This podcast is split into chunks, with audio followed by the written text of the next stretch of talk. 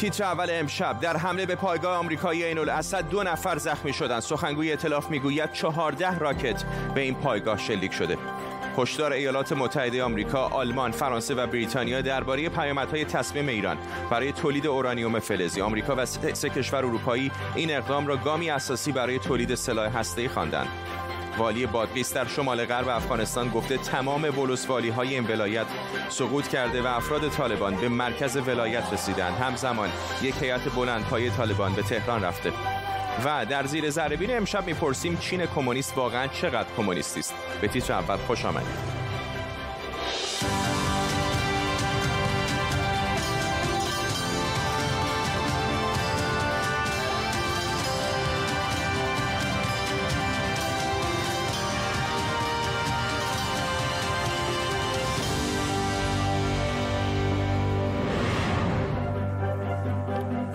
سلام به شما. یحیی رسول سخنگوی نیروهای مسلح عراق حملات به فرودگاه اربیل و پایگاه عین الاسد را تروریستی خونده و دشمنان عراق را متجاوز نامیده. سخنگوی نیروهای ائتلاف هم تایید کرده. 14 راکت به پایگاه عین الاسد اصابت کرده و دو نفر مجروح شدند گروه های مسلح و شبه نظامی نزدیک به ایران در عراق خواهان خروج نیروهای خارجی و تهدید کرده بودند اگر آمریکایی ها از عراق نرند حملات بیشتری انجام خواهند داد. در طول برنامه به کمک تیمی از کارشناسان خبرنگاران این خبر و تحولات دیگر رو بررسی می‌کنیم. پیش از همه بریم به خود عراق. همکارم ترسک صادقی از اربیل در اقلیم کردستان با ماست. ترسک دو حمله مختلف بوده. یکی در فرودگاه اربیل یکی در پایگاه الاسد چه جزئیات بیشتری می‌دونیم؟ جو بسیار پرتنشی رو عراق داره سپری می‌کنه. از هر طرف داره حمله میشه به نیروهای آمریکایی در بغداد الانبار اربیل در سوریه.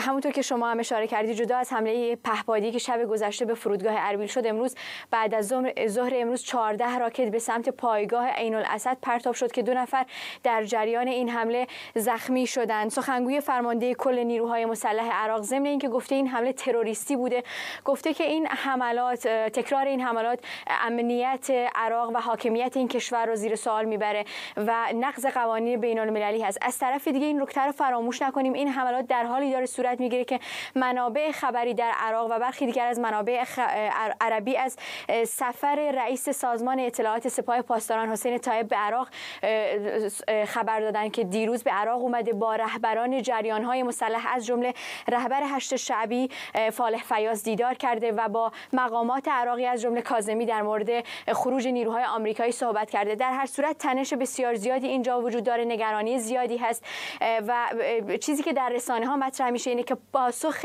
نیروهای آمریکایی به این حملات چه خواهد بود و امنیت عراق به کجا کشیده میشه در پی این تنش ها. ممنونم از تو که صادقی در اربیل عراق. جعفر هاشمی تحلیلگر مسائل خاورمیانه هم از لیز با ما. همین سوالی رو که همکارم مطرح کرد می‌خوام از شما بپرسم. آقای هاشمی امنیت عراق به کجا کشیده خواهد شد؟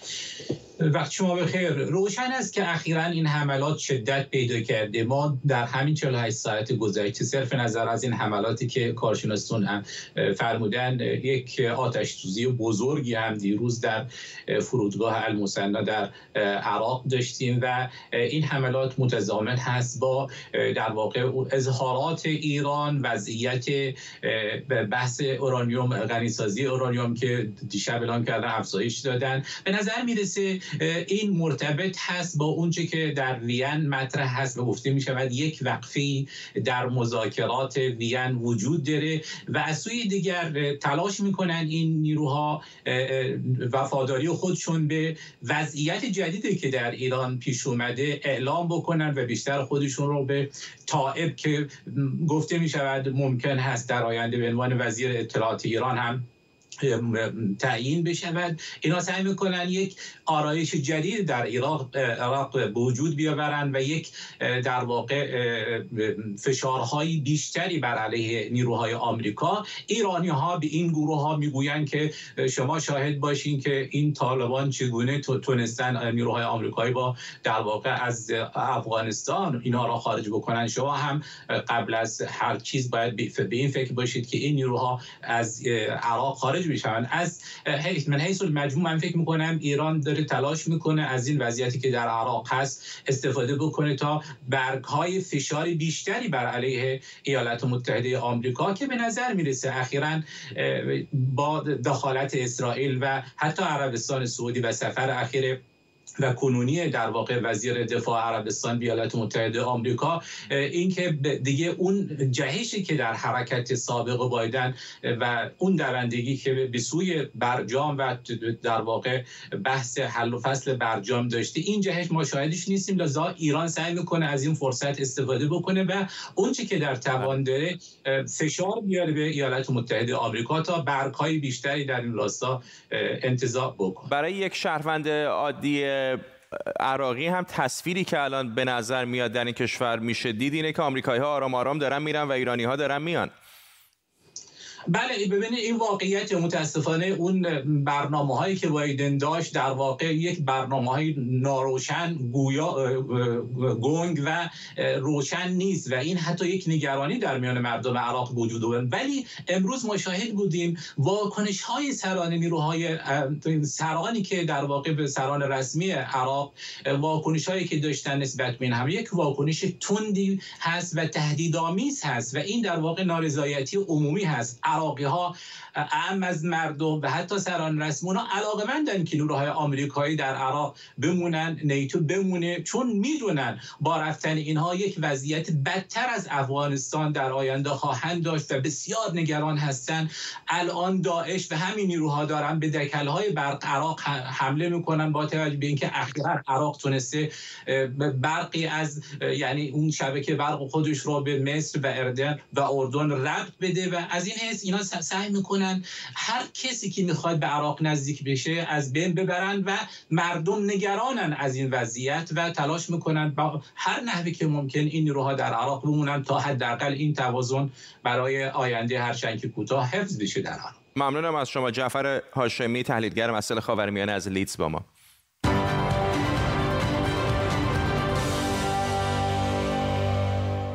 سه کشور اروپایی و آمریکا از تصمیم ایران برای تولید فلز اورانیوم با غنای 20 درصد انتقاد کردند و گفتن این گامی در تولید سلاح هسته‌ای آلمان، بریتانیا، فرانسه و آمریکا گفتن این اقدام ایران مذاکرات احیای توافق هسته‌ای در وین رو به مخاطره میندازه. در بیانیه اونها اومده که ایران به تحقیق و توسعه و تولید اورانیوم فلزی برای مصارف غیر نظامی نیاز نداره. همکارم احمد سمدی از برلین با ماست با جزئیات بیشتر. احمد فرداد این موضوع در واقع نگرانی های جدی رو ایجاد کرده هم در میان سه کشور اروپایی عضو برجام و هم تا روسیه که در واقع به ظاهر در هفته های اخیر دیدیم که حمایت های زیادی رو از جمهوری اسلامی ایران داشته. در واقع موضوع در کشورهای اروپایی در چند هفته اخیر که آقای رافائل گروسی گزارش هایی رو از برنامه هسته ایران ارائه کرده مبنی بر اینکه خب برخی از این فعالیت ها مغایر با تعهدات برجام ایران بوده. کشورهای اروپایی از جمهوری اسلامی ایران خواسته بودند که اقدامی نکنه که واقع گفتگوهایی که در وین داره انجام میشه برای احیای برجام و بازگشت ایالات متحده به برجام اون گفتگوها رو تضعیف بکنه. اما این بار در واقع آقای گروسی که گزارش داده جمهوری اسلامی ایران داره اورانیوم فلزی با قنای 20 درصد تولید می‌کنه کشورهای اروپایی اومدن و در واقع هشدار دادن که اقدامی که ایران داره انجام میده در واقع در نهایت هیچ توجیه در خصوص هیچ توجیه غیر نظامی نداره و می‌تونه در واقع گفتگوها رو به لطمه شدیدی بزنه. در دیدیم که آقای هایکوماس وزیر خارجه آلمان هم گفتش که در واقع اقدامی که جمهوری اسلامی ایران داره انجام میده موجب میشه که در واقع یک قدم هست به سمت دستیابی به سلاح‌های هسته‌ای و این یکی از نگرانی هاست. از سوی دیگه یکی از نشریات سوئیسی گزارش به نقل از مؤسسه بین‌المللی علوم علوم بین‌المللی از واشنگتن منتشر کرد که در این گزارش هم یک برآوردی از ذخایر اورانیوم ایران ارائه شده و گفته شده که ذخایر اورانیوم ایران میشه باهاش سه بمب اتم ساخت و زمان گریز هسته و یا دستیابی ایران به سلاح هسته‌ای هم از 6 تا یک سال در 6 تا 10 ماه در سال 2019 الان به 8 هفته کاهش پیدا کرده. احمد سمدی همکارم در برلین آلمان ممنونم از تو. مهران براتی کارشناس روابط بین المللی هم از همین شهر در آلمان با ماست. آقای براتی در این هفته گذشته چندین بار در مورد نقص های مختلف برجام توسط ایران با هم صحبت کردیم و هر دفعه هم ازتون پرسیدم آیا این اهرمی است برای چانه زنی از سوی ایران؟ دیگه تقریبا به خود سلاح هسته‌ای داریم نزدیک میشیم و اروپایی ها و آمریکایی به نظر میاد که فقط ابراز نگرانی می‌کنن. به نظر شما اقدام جدیتری ممکنه صورت بگیره؟ ممکنه خود کل مذاکرات از هم بپاشه؟ بله این حتما می‌تونه اینطور باشه. به نظر می‌رسه جمهوری اسلامی فعلا خیال نداره که موضوع برجام رو در همین چند هفته آینده به پایان برسونه. اقداماتی که در منطقه انجام میده و کارهایی که به پیش برده نشان از این داره یک تقابل کاملا جدی در پیش داره. چون ما اگر به برجام برگردیم در طبق شود که مصوبه شورای امنیت در مصوبه 2231 یا قطنامه 2231 در اونجا در صفحات 21 تا 24 کاملا روشن آمده که ایران اجازه ندارد به مدت 15 سال روی در زمینه بازیافته های هسته‌ای تحقیق و توسعه انجام بده. مسئله اورانیوم فلزی و کار روی پروتونیوم مربوط به این دوتا میشه. برای هر دو مورد یک پروتکلی هست که پرسشنامه خیلی مفصلی هست که هر کشوری که می‌خواد تولید فلزیوم کنه باید قبلا اون پرسشنامه رو پر کنه بده توافق آژانس رو بگیره. ایران تاکنون این پرسشنامه رو پر نکرده با آژانس هم نداره این نشان از این داره که جمهوری اسلامی فعلا در جهت رو در و فکر می‌کنه زمان به نفع اونا کار می‌کنه. ببینید که الان آمریکا از افغانستان هم بیرون میره. اوضاع افغانستان در هم ریخته و فکر می‌کنن که ایران می‌تونه گامی در سوی آرامش نسبی در عراق در افغانستان برداره و ایران فکر می‌کنه این اسلحه است که می‌تونه از اون در مذاکرات استفاده کنه که البته یک حساب خیلی نادرستی است. از برلین آلمان مهران براتی کارشناس روابط بین الملل ممنونم از شما. تصاویر زنده داریم از بدمینستر در ایالت نیوجرسی همطور که در تصویر هم ببینید دونالد ترامپ رئیس جمهوری قبلی آمریکا در حال سخنرانی هست. دقیقه پیش آقای ترامپ به همراه تیم حقوقی خودش در این کنفرانس مطبوعاتی اعلام کرد که قصد داره یک دادخواهی علیه شرکت های بزرگ شبکه های اجتماعی از جمله گوگل، فیسبوک و توییتر به دادگاهی در حوزه جنوبی فلوریدا اعلام بکنه. آقای ترامپ گفته که این بخشی از یک دادخواهی عمومی یا class action هستش که قرار تعداد دیگری هم به این شک شکایت ملحق بشن. الان هم تیم آقای ترامپ در حال صحبت هست. به یاد دارید از ششم ژانویه که آقای ترامپ بعضی از طرفدارانش رو دعوت به واکنش به نتیجه انتخابات در آمریکا کرد و شورشی که در کنگره آمریکا صورت گرفت. بعد از اون بعضی از شرکت های شبکه های اجتماعی از جمله فیسبوک و توییتر رو ببخشید فیسبوک و توییتر آقای ترامپ رو از شبکه های اجتماعی خودشون حذف کردن و حساب او رو مسدود کردن و حالا آقای ترامپ گفته که قصد از این شرکت ها شکایت کنه.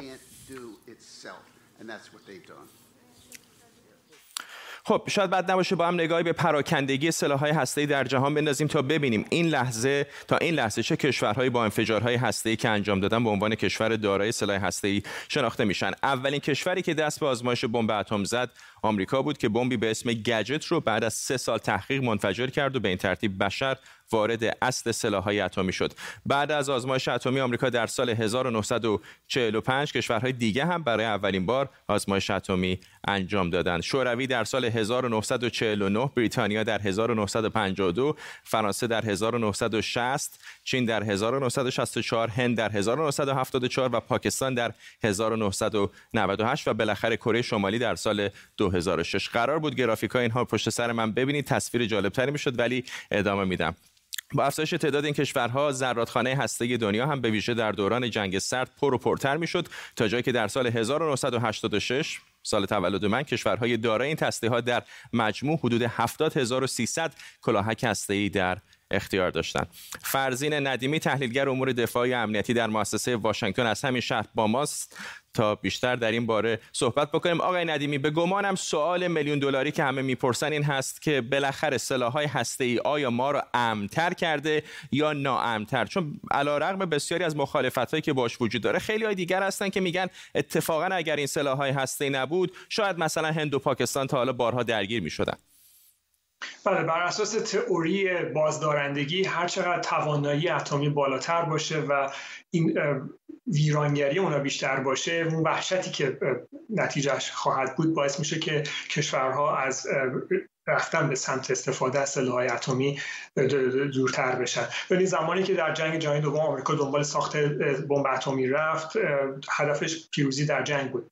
سال 45 وقتی که استفاده کرد از این بمب علیه ژاپن نه فقط می‌خواست که ژاپن شکست بده در این حال می‌خواست یک ضربه شستی هم به شوروی نشون بده که که قدرت اول در جهان کی هستش. ولی خب به تدریج کشورهای بیشتری صاحب بمب اتمی شدن به خصوص شوروی و چین. و این افزایش سلاح اتمی به نوعی این ایده رو به وجود آورد که استفاده سلاح اتمی می‌تونه باعث نابودی هر دو طرف بشه. اصطلاحا بهش میگن mutually assured destruction. یعنی اینقدر ما سلاح اتمیمون پیشرفته هست اینقدر تعدادش زیاد هستش که حتی اگه فکر استفاده هم بکنیم ما بالاخره در موج دوم هم می‌تونیم از اونها همچنان استفاده بکنیم. با استفاده از تراید یعنی استفاده از داشتن سلاح اتمی آماده به شلیک در زیر دریایی ها و هواپیمای و روی زمین. و طبیعتا این تا حالا که باعث شده کشور دنیا یعنی به جنگ جهانی دیگری به سمتش نره شروع نشه از سال 1945 و در جنگ بین بین پاکستان هند هم همینطور. در جنگ سرد هم استفاده از سلاح اتمی. هرچند که در چند مورد نزدیک به استفاده شد ولی تونست که جهان صلح جهان حفظ بکنه. می‌دونم الان به حال برنامه هسته ایران یک مناقشه بزرگ بین المللی است برای سالها. کشورهای دیگری هم هستن که دنبال سلاح هسته هستن. چقدر اصلا این امکان وجود داره که دولت ها بتونن کنترل بکنن تولید سلاح هسته ای رو در سراسر دنیا؟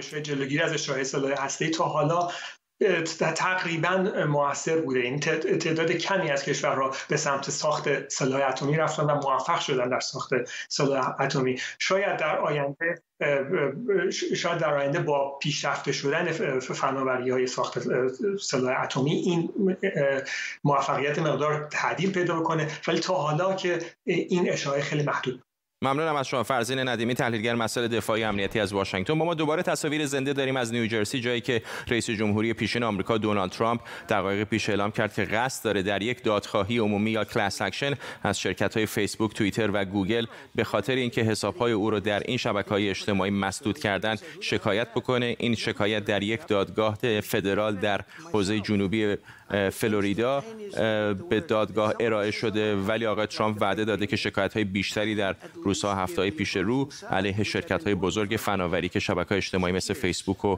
توییتر رو در اختیار دارند اقامه خواهد کرد تصاویر زنده رو می‌بینید از نیوجرسی جایی که دونالد ترامپ همراه تیم حقوقیش و تعدادی از مشاورانش دقایق پیش اعلام کرد که قصد داره از فیسبوک، گوگل و توییتر به خاطر آنچه که او سانسور خوانده شکایت بکنه. آقای ترامپ گفته که اقدام این شبکه های اجتماعی برای مسدود کردن حساب های شخصی او غیرقانونی ناقض قانون اساسی و غیر آمریکایی بوده.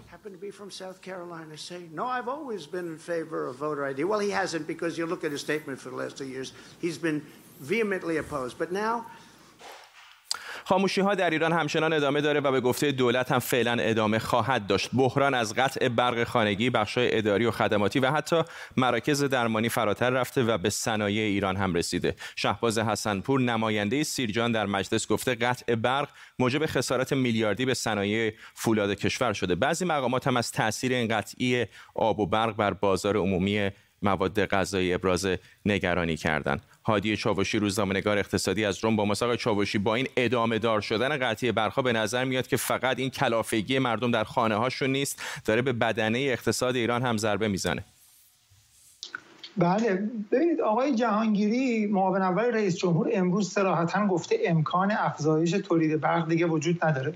در کوتاه مدت واقعا هم وجود نداره چون به حال نیروگاه ساختن یه کار بلند مدت یا حداقل میان مدته. و وقتی میگیم کشور الان یک دهه است رشد اقتصادیش تقریبا صفر بوده و رشد سرمایه گذاریش منفی بوده یعنی همین چیزا دیگه. حالا دولت اومده میگه چیکار کنم؟ برای اینکه اون نارضایتی ناشی از قطعی برق خونگی رو جبران کنم میگه مصرف بخش صنعتی و عمومی رو کم می‌کنم که بدم به بخش خونگی. الان ادارات دولتی که پنجشنبه ها تعطیل شدن حالا ممکنه بگید اونها کار مفیدی نمی‌کنن بهتر که تعطیل شده باشن. ولی واقعیت اینه که خیلی وقتا کار مردم گیر دست این ادارات. و اینجور تعطیلی ها عملا کسب و کار مردم رو عقب میندازه. از اون طرف بخش صنعت که برقش تا حالا هم قطع و بستی زیادی داشت الان دیگه درباره کارخونه های بزرگ فولاد و سیمان اومدن گفتن سهمیه برقشون رو برسونید به ده درصد. اصلا برن تعطیلات تابستونی برن اوورهال کنن. اولا خب این همش ضرره. یعنی تو صنعت نمیشه همینجوری یهو بدون برنامه ریزی همه چیز رو خاموش کرد رفت بگی رفتیم تعطیلات. بعدم اثر این مسئله با یه تأخیری خودش رو زندگی همون کارگری توی که تو این کارخونه ها کار می‌کنه نشون میده. شما فقط داری بحران رو از این ستون به اون ستون می‌کنی. بعد که کاهش تولید و بیکاری اتفاق افتاد نتیجهش چیه؟ به قول یکی از اقتصاددانای معروف ایرانی که این مثال رو چند سال قبل زده بود. مثل اینکه شما یه خونه پر از لوستر و چراغونی داشته باشی ولی سفرت خالی باشه. حالا بماند که الان دیگه از اون چراغونی هم خبری نیست. ولی این کارا فقط یه تلاش برای به تاخیر انداختن بحران. اونایی که ده 15 سال پیش هشدار می‌دادن که نظام یارانه انرژی داره کشور رو زمینگیر می‌کنه این روزا رو می‌دیدن. الان نه مصرف کننده از این وضع راضیه نه تولید کننده راضیه نه دولت. ما یه اطلاف منابع داریم تا سرحد بینهایت در مقابلش هم از دست رفتن آسایش و رفاه و خرج و هزینه های زندگی مردم تا حد بیبرقی. این حرف شاید ظاهرش خوشایند نباشه ولی این سیستم قیمت گذاری دولتی که مثلا داره انرژی ارزون به مردم میده فقط یه جور رشوه دادن به مردم از جیب های بعده برای اینکه صدای مردم در نیاد. که حالا این کارم دیگه نمی‌تونه بکنه چون اقتصاد و منابع طبیعی ما دیگه کشش نداره. اینم اضافه کنم. حتی تو کشورهایی که اینقدر مثل ایران سرمایه اجتماعی پایین نیست تأمین آب و برق یه مسئله اقتصادیه که قابلیت اینو داره که خیلی زود تبدیل به بحران سیاسی امنیتی بشه. چون تو دنیای امروز شاید اگه دولتی نتونه آب و برق مردمش رو تأمین کنه اصلا فلسفه وجودیش زیر سوال بره. ممنونم. هادی چاوشی روزنامه نگار اقتصادی از روم در ایتالیا با ما.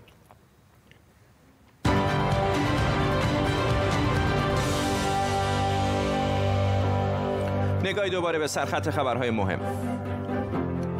حمله راکتی به پایگاه آمریکایی عین الاسد در عراق باعث مجروح شدن دو نفر شده. سخنگوی ارتش عراق این حمله رو تروریستی خونده.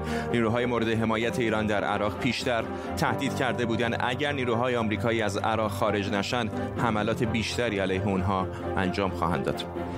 سه کشور اروپایی و آمریکا از تصمیم ایران برای تولید فلز اورانیوم با قنای 20 درصد انتقاد کردن و گفتند این گامی در تولید سلاح‌های هسته‌ای آلمان، بریتانیا، فرانسه و آمریکا گفتند این اقدام ایران مذاکرات احیای توافق هسته‌ای در وین رو به مخاطره میندازه. با ادامه پیشروی طالبان در نقاط مختلف افغانستان خبرهایی از تصرف مرکز ولایت بادغیس منتشر شده هرچند فرماندار بادغیس میگه نیروهای طالبان رو وادار به عقب نشینی کردند. و تا دقایق دیگر در بخش زیر ذره می‌پرسیم از سرنوشت کمونیسم و کت مایی در چین امروز چه خبر؟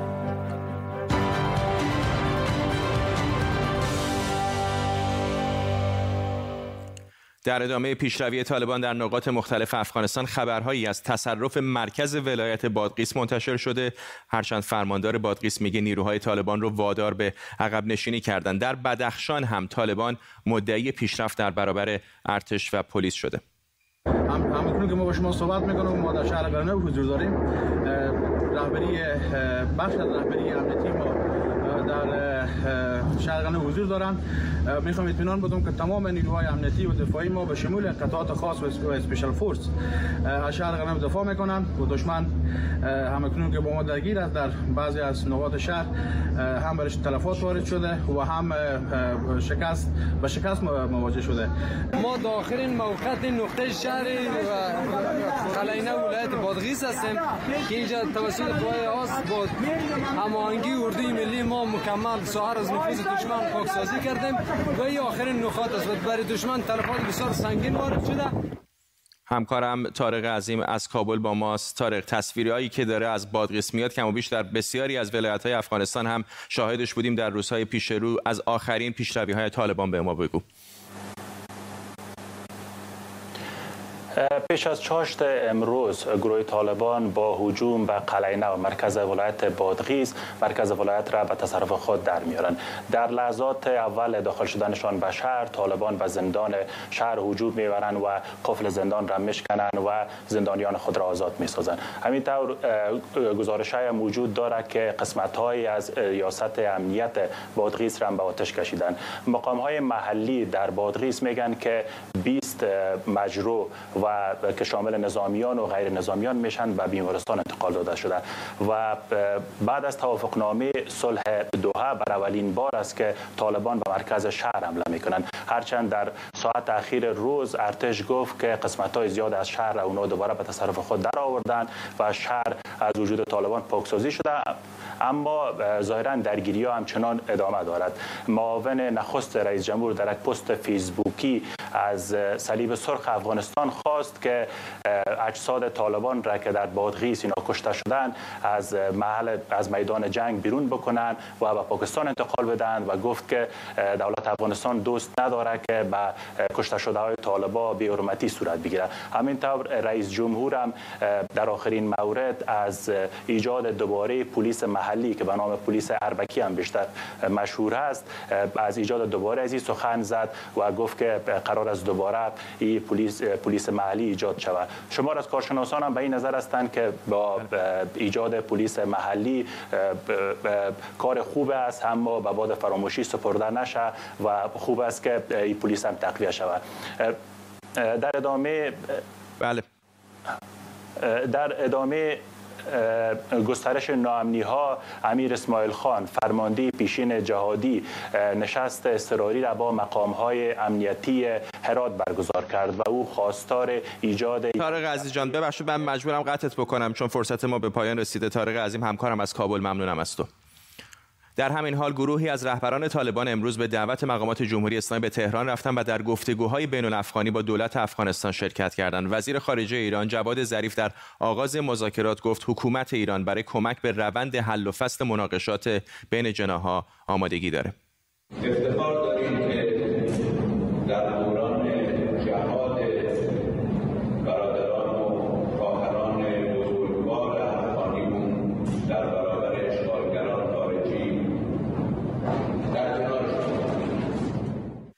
عبدالستار حسینی نماینده پارلمان افغانستان از هرات با مساق حسینی به نظر میاد که در خیلی موارد با افزایش نفوذ طالبان در ولایت مختلف کنترل داره از دست خارج میشه. الان هم هیئتی به تهران رفتن. شما چطور می‌بینید این نقشی رو که ایران داره بازی می‌کنه؟ خب ببینید ما بارها گفتیم که ما از کمک ایران از کمک بشردوستانه ایران واقعا ما صرف نظر هستیم ما ملت افغانستان ما از مداخله های سریع و آشکار ایران به سطوح آمدیم ایران عملا تمام طالب هایی که نوار مرز ما را سکوت دادن کندک دوی ما را دین شو سکوت دادن. میل 73 ما را یک شو پیش سکوت دادن. تمام طالب ها از داخل ایران می سکوت میده و تمام ارادجات آنوی ما فعلا به پاسگاه سیاکدوی ایران استاد است. ما ایش باورمند به زیر نیستیم که ایران می‌تونه ما را کمک کنه. ما از ایران می‌خوایم که مداخلی سریع خود دست بکشند. ایران اصلا طی چهار دهه صداقت خود بر ملت افغانستان ثابت نکرده که ما و مینیس یک کشور دوست امسایه در قبال افغانستان ما می‌تونیم بر افغانستان کمک بشیم. اگر ایران می‌خوای وانمود کنه که ما طی چهار دهه ماجرین پذیرفتیم از نیروی فیزیکی ما کار گرفته و سال سالیانه میلیون ها دلار از سازمان ملل متحد بخش ماجرین پول گرفتن. آقای حسینی الان دغدغه اصلی به گمانم نفوذ طالبان هست و ایران هم تنها کشوری نیست که داره باشون مذاکرات انجام میده. از پاکستان بگیرید تا ایالات متحده تا قطری ها همه دارن با طالبان عملا به نظر میاد به عنوان یه دولت دیفاکتو در افغانستان مذاکره می‌کنن. خب ببینین ایران خطر که احساس می‌کنه از داعشش که داعش آمادگی داره بالای ایران حمله کنه در در صورتی که آمریکا در افغانستان حضور می داشت داعش به هیچ عنوان نمی‌تونه سر ایران حمله کنه به خاطر که محکوم می‌شد در سازمان ملل متحد و جهان. بناهن آمریکایی‌ها از افغانستان رفته عملا داعش فعالیت خود آغاز کرده در حوزه جنوب غرب به زودترین فرصت بالای ایران عملیات خود آغاز می‌کنن فعلا شما دیده باشه از طریق رسانه ها دنیای مجازی که تمام سازوبرگ نظامی خود ایران به حوزه جنوب غرب که به خصوص ما 1328 کیلومتر مرز داریم. اینا را آورده مستقر کرده. به بزرگترین تیارات جنگی خود هلیکوپترهای جنگی خود در زایدان مشهد و کرمان جابجایی کرده. ایران عاشق افغانستان نیست عاشق طالب هم نیست. ایران آشکارا دخالت کرده در امور افغانستان به خاطر تعذیف آمریکا و بر جهان وانمود کنه که جایی که آمریکا میره او جا را خراب می‌کنه. فعلا می‌خواهد تفاهم کنه با طالب ها که در, در صورتی که شما اگر قدرت گرفتی که با قدرت شما داعش نیه سر ایران نفوذ نکنه. عملا داعش در حوزه غرب نفوذ داره و تا یک دو ماه بالای ایران از حوزه غرب عمله میشه. ممنون از شما عبدالستار حسینی نماینده پارلمان افغانستان از هرات با ما.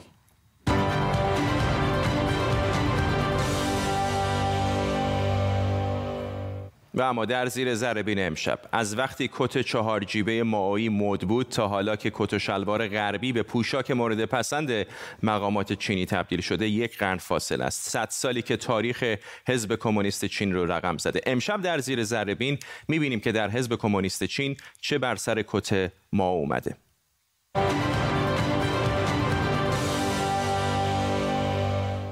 این مدل کت به کت مایی معروفه. این کت رو نمیگم. اینی که روی دیوار می‌بینید رو میگم. یک کت چهار جیبه پنج دکمه. بعد از تاسیس جمهوری خلق چین این کت نمادی برای پوشاک کمونیستی و شرقی در برابر کت و شلوار غربی بود. ماو تستونگ از اعضای اصلی حزب کمونیست چین بود. حزبی که اول ماه ژوئیه یعنی همین دهم تیر ماه جشن 100 سالگیش رو برگزار کرد. با هم ببینیم در این 100 سال چه بر سر کت ماو و حزب کمونیست چین اومد.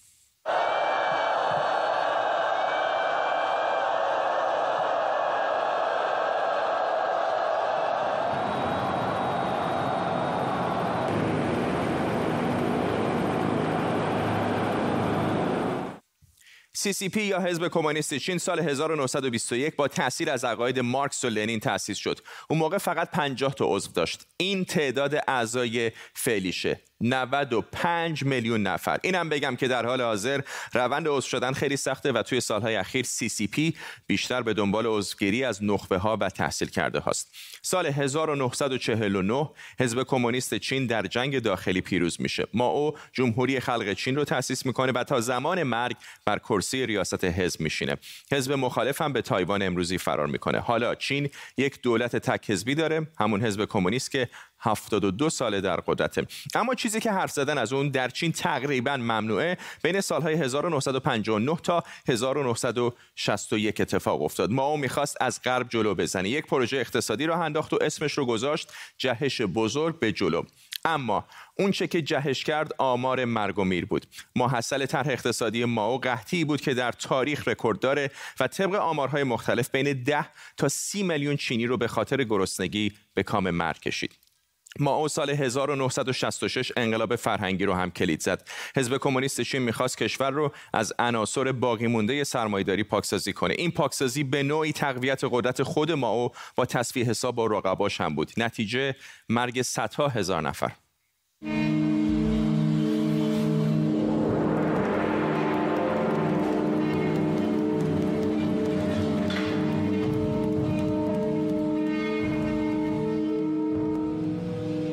این نمودار هم برای حزبی که خودش رو کمونیستی می‌دونه جالبه. سال 2021 ده ثروتمندترین کارآفرینان چین همه از اعضای کنگره حزب کمونیست هستن. ما اینجا پنج نفر اول رو روی دیوار نشون دادیم. بعد از مرگ ماو هواگوفنگ رئیس حزب شد و دنگ ژاوپینگ شد رهبر چین. حزب کمونیست چین درهاش رو به روی بازار آزاد باز کرد و از اقتصاد کمونیستی به اقتصاد سرمایداری تغییر جهت داد. این هم عکس ملاقات رهبر چین و همسرش با جیمی کارتر رئیس جمهور وقت آمریکا و همسرش در واشنگتن دی سی. می‌بینید که با وجود شکسته شدن یخ روابط و تغییر جهت اقتصادی پوشش سران و موقع چین هنوز به اصطلاح کمونیستی و کت مایه دنگ و شلوار همسر رهبر چین توی این تصویر به چشم میاد. درسته که اقتصاد چین به سوی سرمایهداری حرکت کرد اما آزادی های فردی و اجتماعی مثل امروز چین محدود بود و سیستم تک برقرار.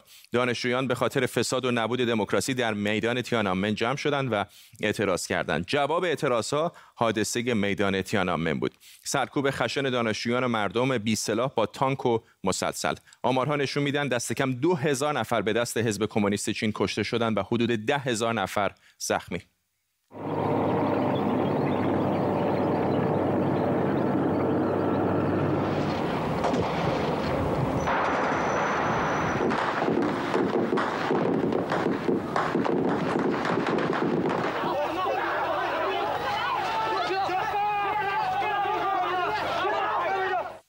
این ساختار قدرت در حزب کمونیست چینه. مثل یک هرم در نظر بگیرید. پایین هرم کنگره ملی حزب کمونیست قرار داره. دوره قبل 2280 نفر بودن. اینها در واقع نماینده اون 95 میلیون نفر عضو هستند هر پنج سال هم یک بار برگزار میشه و سیاست گذاری اساسی قراره که اینجا تصمیم گیری بشه.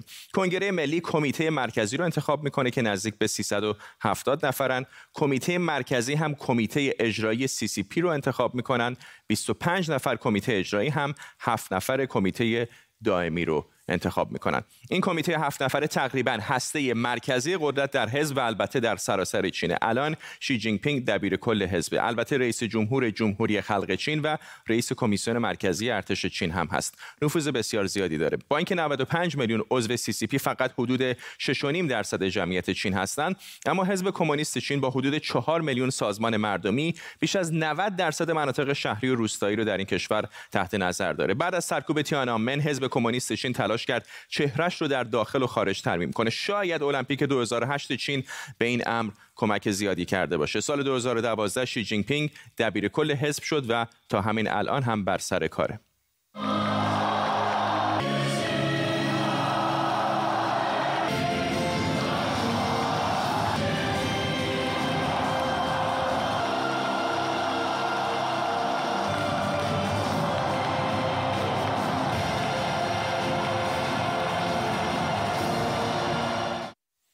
چین، کوبا، لاوس و ویتنام تنها کشورهای جهان هستند که خودشون رو هنوز رسما دولت کمونیستی می‌دونن. واقعیت اینه که نه تنها اقتصاد چین کمونیستی نیست، بلکه سه سال پیش تعداد زیادی از اعضای گروه مارکسیستی دانشگاه پکینگ به خاطر حمایت از اعتصاب بازداشت شدند. شاید به خاطر همینی که شی جینگ پینگ دو تا ظاهر داره. در سفرهای خارجی بیشتر با کت و شلوار و کراوات و در دیدارهای داخلی بیشتر با این ژاکت راحتی ظاهر میشه. دکمه ها و جیب های کت ماو مثل بعضی اندیشه های اقتصادی کمونیستی از حزب کمونیست چین حذف شدن.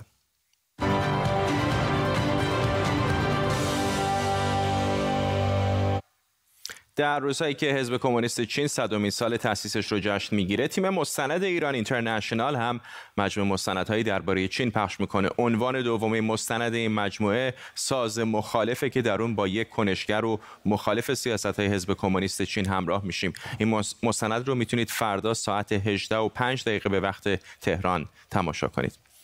تصاویر زنده داریم از استادیوم ومبلی جایی که تا ساعت دیگه تیم‌های انگلیس و دانمارک به مسافه هم خواهند رفت. ساعت 8 شب به وقت لندن که میشه تقریبا یا 11 نیم تهران که تقریبا میشه تقریبا الان ساعت چند؟ ساعت اینجا 5 6 7 3 ساعت دیگه در لندن خواهد بود. می‌دونید که دیروز هم بازی های بازی اسپانیا و ایتالیا بود که ایتالیا برنده بازی شد و نتیجه این بازی هر چه که باشه برنده اون با ایتالیا در فینال مواجه خواهد شد. اقتصاد لبنان نه در آستانه بلکه در حال فروپاشی و دولت دیگه از پس سر و سامان دادن به امور جاری کشور برنمیاد بانک جهانی بحران اقتصادی لبنان رو یکی از بدترین ها در تاریخ مدرن خونده. سرپرست نخست وزیری لبنان حسن دیاب هم گفته این کشور فقط چند روز تا فروپاشی اجتماعی و فلاکت کامل فاصله داره. لبنان در ماهای گذشته با تظاهرات و اعتصابات زیادی در اعتراض به این وضع روبرو بوده و معترضان همه گروه های سیاسی شریک در قدرت از جمله حزب الله رو مقصر وضع کنونی می‌دونن. با نبیه بلوس خبرنگار لس آنجلس تایمز در بیروت درباره اوضاع کشور حرف زدیم. حقیقت اینه که این بحران مالی بلاییه که مسئولان کشور خودشون بر سر لبنان آوردن. اگرچه تحریم های علیه لبنان وجود داره، اما حقیقت اینه که این تحریم ها نتیجه هدر دادن میلیون ها دلار توسط طبقه سیاسی در لبنان در چند دهه اخیر یعنی از زمان پایان جنگ داخلیه. از سال 2010 یک سری عوامل باعث شدن که شرایط ناپایداری ایجاد بشه. و چیزی که الان شاهدش هستیم فروپاشی این سیستم ناپایداره. در طول بیش از یک سال اخیر یعنی از سپتامبر 2019 ما شاهد افت ارزش پول ملی بودیم. لیره لبنان 85 درصد ارزشش رو از دست داده و این یک فاجعه است. مردم نمی‌تونن گوشت بخرن. چراغهای راهنمایی کار نمی‌کنن. مردم برای سوخت ساعتها مجبورن صف بمونن و خونه ها برق ندارن. انگار شاهد تصویر آهسته فروپاشی هستیم و این برای خیلی از لبنانی ها بسیار ناراحت کننده است. در حال حاضر اگر احزاب سیاسی مختلف نتونن متحد بشن و دولت تشکیل بدن انتظار میره که شاهد تحلیل رفتن بیشتر ذخایر باقی مانده کشور باشیم و در نتیجه لیره باز هم ارزشش رو از دست میده و مردم بیشتر عذاب می‌کشن جوونل مویز رئیس جمهوری هایتی ترور شده. گزارش شده نیمه شب گذشته یک گروه ناشناس مسلح رئیس جمهوری هایتی رو در اقامتگاه شخصیش به قتل رسوندن بانوی اول هایتی هم به دلیل شدت جراحات در بیمارستان بستری شده. جوونل مویز از سال 2017 با وجود مخالفت ها و اعتراض های گسترده در هایتی بر, بر سر قدرت بوده همزمان کلود جوزف نخست وزیر هایتی در سراسر کشور اعلام وضعیت اضطراری کرده. همکارم بهاره خدابندی اینجا در استودیو با ماست. بهاره همیشه هایتی شرایط سیاسی بالا پایینی داشته. نادر هستش که یک رئیس جمهوری یک نخست وزیری در این سالهای اخیر کشته بشه. چه می‌دونیم در مورد حادثه دیشب؟ دقیقا فرداد هایتی یکی از ناآرامترین و خطرناکترین کشورها در قاره آمریکاست. منتها هیچ کس فکرش رو هم نمی‌کرد که این به این راحتی رئیس جمهور رو بتونن در خونه خودش به قتل برسونن. اینطوری که نخست وزیر موقت هایتی اعلام کرده اینها ساعت یک نصف شب یک گروهی از مردان مسلح که مجهز بودن به تجهیزات حرفه‌ای به زبان اسپانیایی و انگلیسی گویا حرف می‌زدن. به گفته محلی شاهد جریان بودن و ویدیوهایی هم گرفتن و منتشر کردن در های اجتماعی. این گروه وارد شدن و صدای تیراندازی میاد. بعدش رو خبر داریم که جوونل موریز رو به قتل رسوندن به این ترتیب. چیزی که می‌تونم از جوونل موریز بگم این که اومدنش هم به همین اندازه رفتنش پر سر و صدا بود. دو تا انتخابات طول کشید تا جوونل موریز بتونه به ریاست جمهوری برسه. انتخابات سال 2015 به خاطر شواهدی که در اومد از تخلفاتی که اتفاق افتاده در انتخابات و در نتیجه اعتراضات گسترده که باز دوباره اونها هم به خشونت‌های خیابانی یا همین بساطی که الان شاهدش هستیم در هایتی کشیده شد لغو شد و در واقع جوونل موقعی که برنده پیروز اون انتخابات معرفی شد شده بود مجبور شدن که انتخابات رو بار دیگه برگزار کنن. اما بار دوم هم باز دوباره جوونل موقعی هرچند که فقط 19 درصد از واجدین شهری در اون انتخابات شرکت کردن باز دوباره به ریاست جمهوری رسید. بعد از اون هم باز دوباره بارها و بارها تقریبا هر سال شاهد اعتراضات متعددی در هایتی بودیم. ممنونم از تو. برای خداونده همکارم اینجا در استودیو با ما. ما هم به این ترتیب می‌رسیم به پایان تیتر اول امشب برنامه بعدی ما روز شنبه خواهد بود.